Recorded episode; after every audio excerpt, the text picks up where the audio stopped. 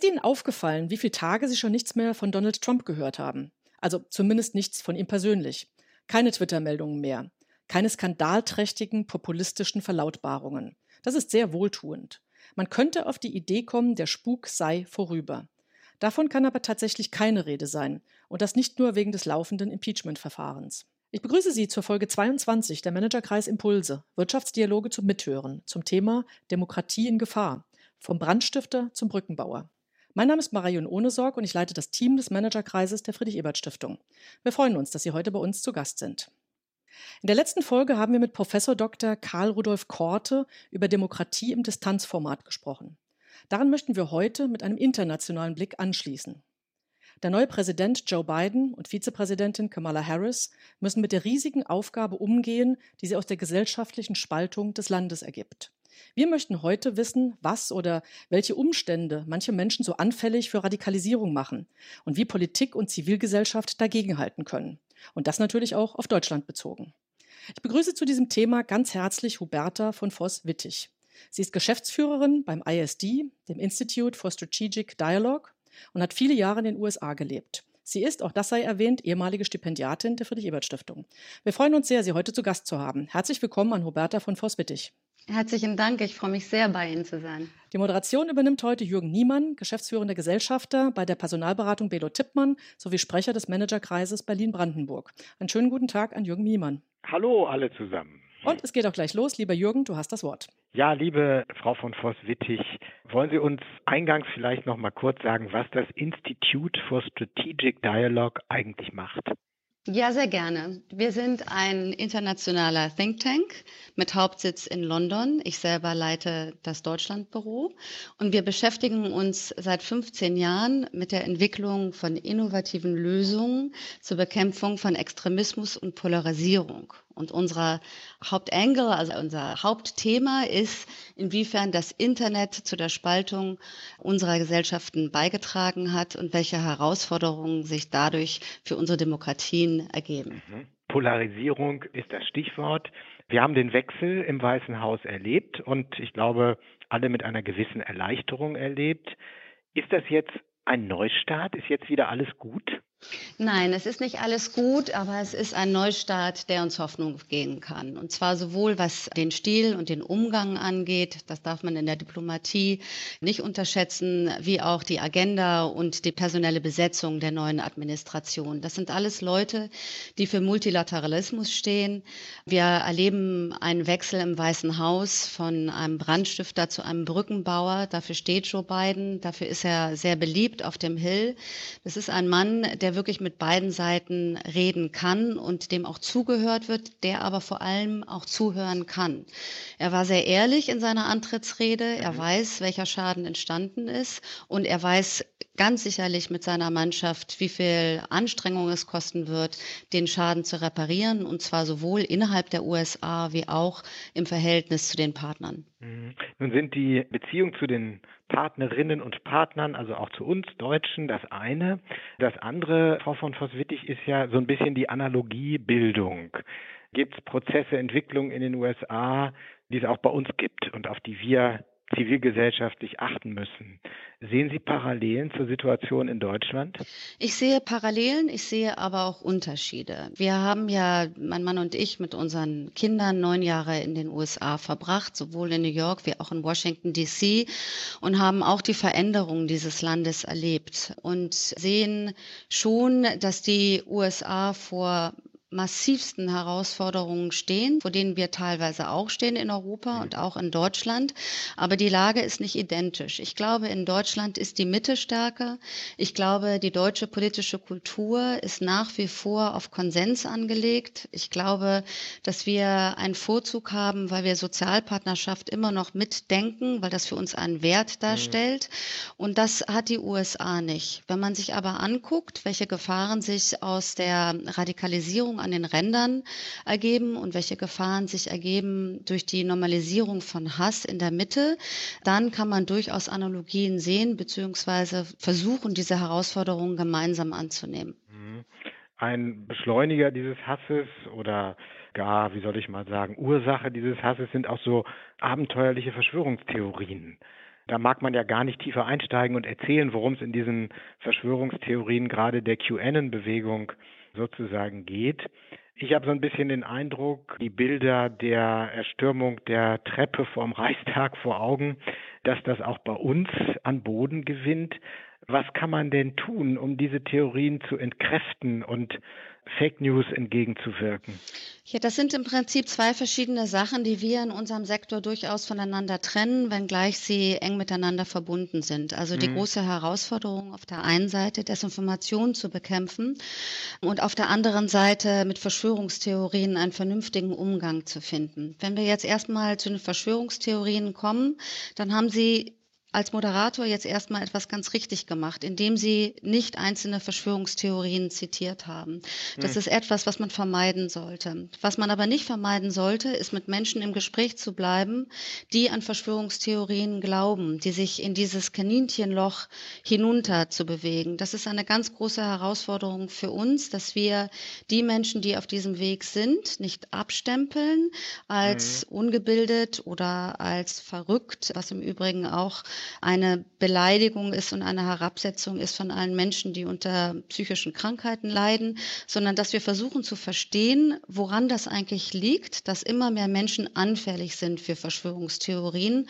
Und in Deutschland muss man sagen, im internationalen Vergleich wirklich herausragend anfällig. Wir sind quasi mhm. der zweitgrößte Markt für die QAnon-Narrative. Aha. International. Wie aussichtsreich ist denn der Dialog mit solchen Anhängern QAnon. Kann man wirklich die, sage ich mal, intellektuell, argumentativ knacken oder?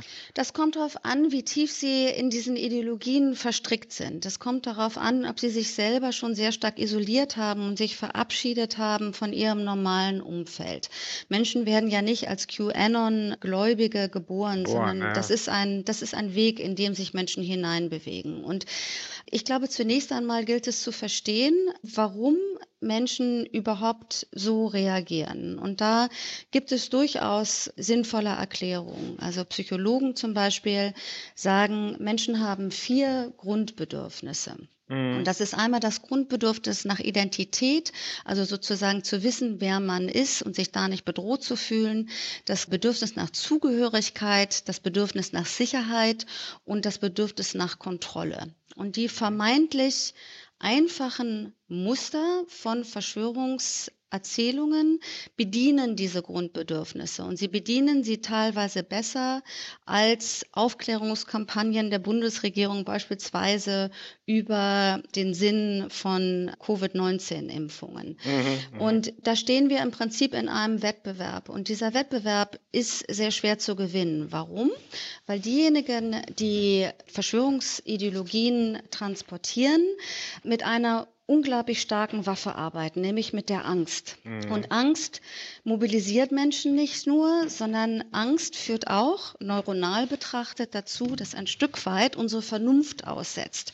Also Erstmal ist es wichtig, wenn man sich damit auseinandersetzt, dass man versucht, möglichst unideologisch ranzugehen, sondern wirklich zu verstehen, welches Bedürfnis gibt es da bei Menschen und wie bringt man die Menschen wieder in den Dialog rein und wie bringt mhm. man ihnen bei, das, was sie weiterleiten, zu hinterfragen und auch ihre eigene Sorgfaltspflicht wahrzunehmen. Denn das Internet kann nur so gut sein und auch unsere Gesellschaft kann nur so gut sein, wie wir sie selber alle gemeinsam machen. Mhm. Ein Vorwurf, den sich Liberale, zumal Linksliberale, häufig anhören müssen, ist, dass sie sich selbst genug sind und dass sie sich sozusagen in ihren eigenen Kontexten immer nur bewegen und gerne über die Welt da draußen diskutieren. Aber wenn ich Sie jetzt richtig verstehe, wäre mehr Offensives auf die anderen, die Verängstigten, die Verschwörungsgläubigen zugehen, eigentlich der richtige Weg, auch für Linksliberale. Ja, das glaube ich. Das glaube ich gemeinhin für unsere ganze Gesellschaft. Ich glaube schon, dass man Grenzen ziehen muss. Ich glaube nicht, dass man sozusagen alles auf derselben Ebene behandeln muss. Wenn zum Beispiel jemand ganz klar antisemitisch oder rassistisch sich äußert oder zu Gewalt aufruft, dann kann man ein Stoppschild aufstellen und mhm. sollte auch die entsprechenden Schritte einleiten. Hass ist keine Meinung. Und, und das muss man klar machen. Insgesamt ist es aber so, dass wir uns international, also in den liberalen Demokratien, die auch nur gemeinsam stark sein können, fragen müssen, wem wir das Internet überlassen. Überlassen mhm. wir das mhm. weiterhin den Lautesten und diejenigen, die am, am gewaltsamsten auftreten, oder holen wir uns dieses Territorium zurück? Und ich glaube, wir müssen es uns zurückholen und wir müssen uns offensiv damit auseinandersetzen. Da kann die Zivilgesellschaft eine ganz große Rolle spielen, aber natürlich auch jede Regierung, die Städte und auch sicherlich die Wirtschaft. Mhm. Wie kann denn eine, na, ich sage es jetzt mal in meinen etwas untechnischen Worten, digitale Bürgerkultur aussehen? Man hat ja so klassische Vorstellungen, wie öffentlicher Diskurs in einer demokratischen Gesellschaft verläuft, aber inzwischen verläuft er ja ganz mhm. anders. Eine digitale Bürgerkultur, das ist ähm, ja ein stehender Begriff und auch ein sehr guter Begriff, weil Demokratie heute doch unter ganz neuen Bedingungen stattfindet. Und ja. ich denke, wir haben uns in den vergangenen Jahren sehr viel Gedanken darüber gemacht, wie der Wandel am Arbeitsplatz oder in den Berufsbildern funktionieren wird. Also Stichwort Industrie 2.0. Mhm. Wir haben uns aber zu wenig Gedanken darüber gemacht, macht, wie die Demokratie unter neuen Bedingungen stattfindet. Und was unsere Bürger, im Übrigen auch unsere Wählerinnen und Wähler, wissen müssen, um nicht manipuliert zu werden und um sozusagen widerstandsfähiger, resilienter gegen Desinformationskampagnen aller Art von staatlichen und nichtstaatlichen Akteuren zu werden. Und insofern sind Bildungsangebote, Weiterbildungsangebote in diesem Bereich ganz wichtig, denn die gibt es bislang nicht. Wir haben mhm. punktuell gute Curricula entwickelt für Kinder und für Jugendliche. Das ist ja. auch ganz wichtig. Wir haben aber nahezu keine breiten Angebote für Erwachsene, sondern sondern höchstens für Multiplikatoren. Und das mhm. zum Beispiel ist eine Lücke, die ISD Deutschland gerade in Zusammenarbeit mit der Hertie Stiftung, mit der Robert Bosch Stiftung schließt. Wir haben mhm. jetzt ein entsprechendes Angebot entwickelt unter dem Dach eines neuen Projektes, das heißt Business Council for Democracy, gehen jetzt in die Pilotphase. Und da geht es uns darum, weil Sie gefragt haben, was kann man denn eigentlich tun? Erwachsenen sowohl Kenntnisse, Grundkenntnisse über den Themenbereich von Hassrede, Desinformation und Verschwörungserzählungen, wie auch Kompetenzen zu vermitteln. Also einerseits ein besseres intellektuelles Verständnis zu schaffen und andererseits die Menschen ins Handeln zu bringen und ihnen zu sagen, wie können sie sich selbst und andere schützen und wohin können sie sich wenden, wenn sie selber Opfer von Hass im Netz werden. Ja, ich komme trotzdem noch mal von den Erwachsenen auf die Kinder zurück. Arme Kinder, reiches Land. Das Buch ja. werden Sie kennen.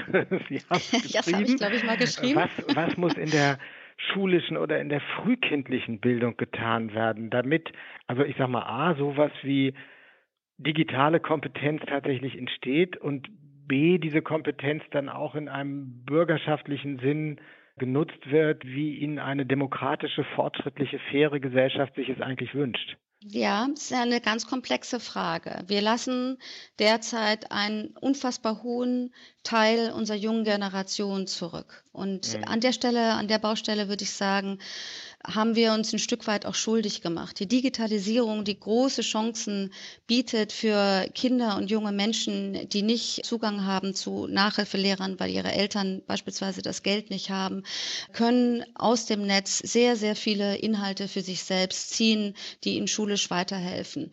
Und die Ausstattung von Familien, die finanziell nicht dazu in der Lage sind, diese Geräte anzuschaffen, die muss dringend vorangehen. Mhm. Also da würde ich sagen, gibt es eine, eine klaffende Gerechtigkeitslücke. Insgesamt muss man aber auch sagen, dass wir auch eine offene und ehrliche Debatte darüber führen müssen, wie gesunder Konsum von Online-Medien oder von Online-Trägern funktioniert. Und da müssen wir Erwachsene auch mit gutem Beispiel vorangehen. Es gibt deprimierende Zahlen darüber, wie wenig Familien miteinander reden, wie wenig Zeit sie miteinander verbringen und auch wie der Internetkonsum von Erwachsenen im Alltag von Familien aussieht. Wenn man will, dass Kinder ein gesundes Verhalten entwickeln, dann muss man selber sicherlich auch ein Vorbild dafür sein. Mhm.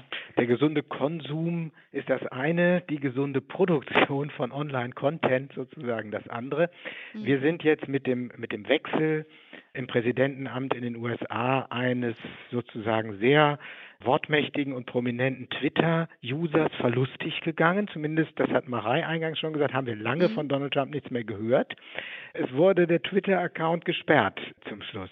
hm, war das richtig oder war das nicht doch ein Akt der Zensur, der eigentlich nicht geht?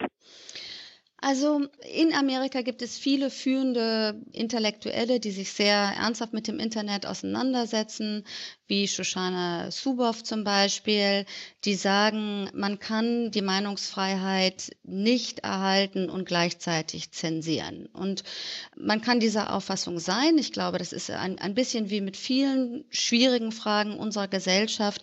Da gibt es für beide Seiten gute Argumente. Ich persönlich bin der Auffassung, dass Deplatforming, wie man das nennt, in bestimmten Fällen richtig sein kann, weil wir nachweisen können, dass insbesondere bei extremistischen Stimmen und bei ja. Menschen, die zu Gewalt aufrufen, dann nur ein relativ geringer Prozentsatz von vorherigen Followern auf alternative Plattformen mitgeht. Nun weiß ich nicht, ob Donald Trump sich mittlerweile auf irgendeiner alternativen, wie auch immer, extremen Plattform aufhält.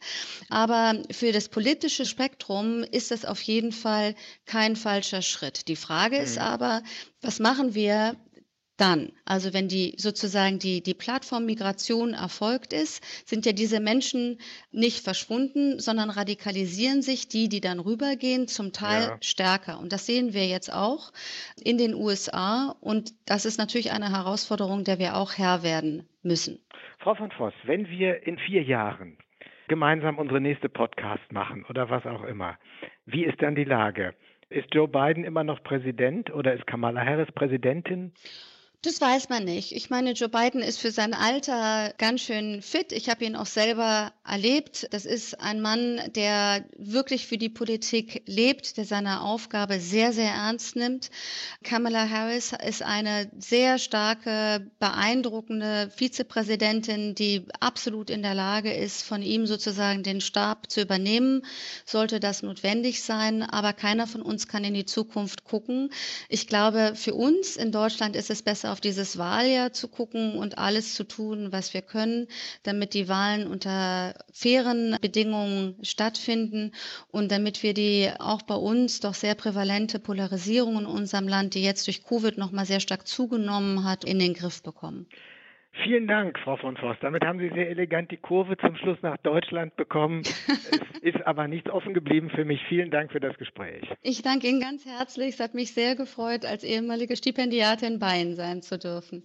Ja, vielen Dank. Vielen Dank an Roberta von Voss-Wittig. Vielen Dank an Jürgen Niemann. Es war sehr spannend. Wir haben heute ja einiges über Demokratiegefährdung und über Verschwörungstheorien gehört, auch über eine starke Mitte und über den Wert der Sozialpartnerschaft. Vielen Dank dafür, auch für Ihre Erläuterung zu den Grundbedürfnissen und Ihre Ideen für einen Dialog, für Bildungsangebote und vor allem für eine digitale Bürgerkultur. Daraus ergibt sich natürlich ein Auftrag an uns alle. Wir laden als Managerkreis der Friedrich-Ebert-Stiftung in einigen Tagen wieder ein zu aktuellen Wirtschaftsthemen. Hören Sie gern wieder bei uns hinein. Tschüss und bleiben Sie Tschüss. Tschüss.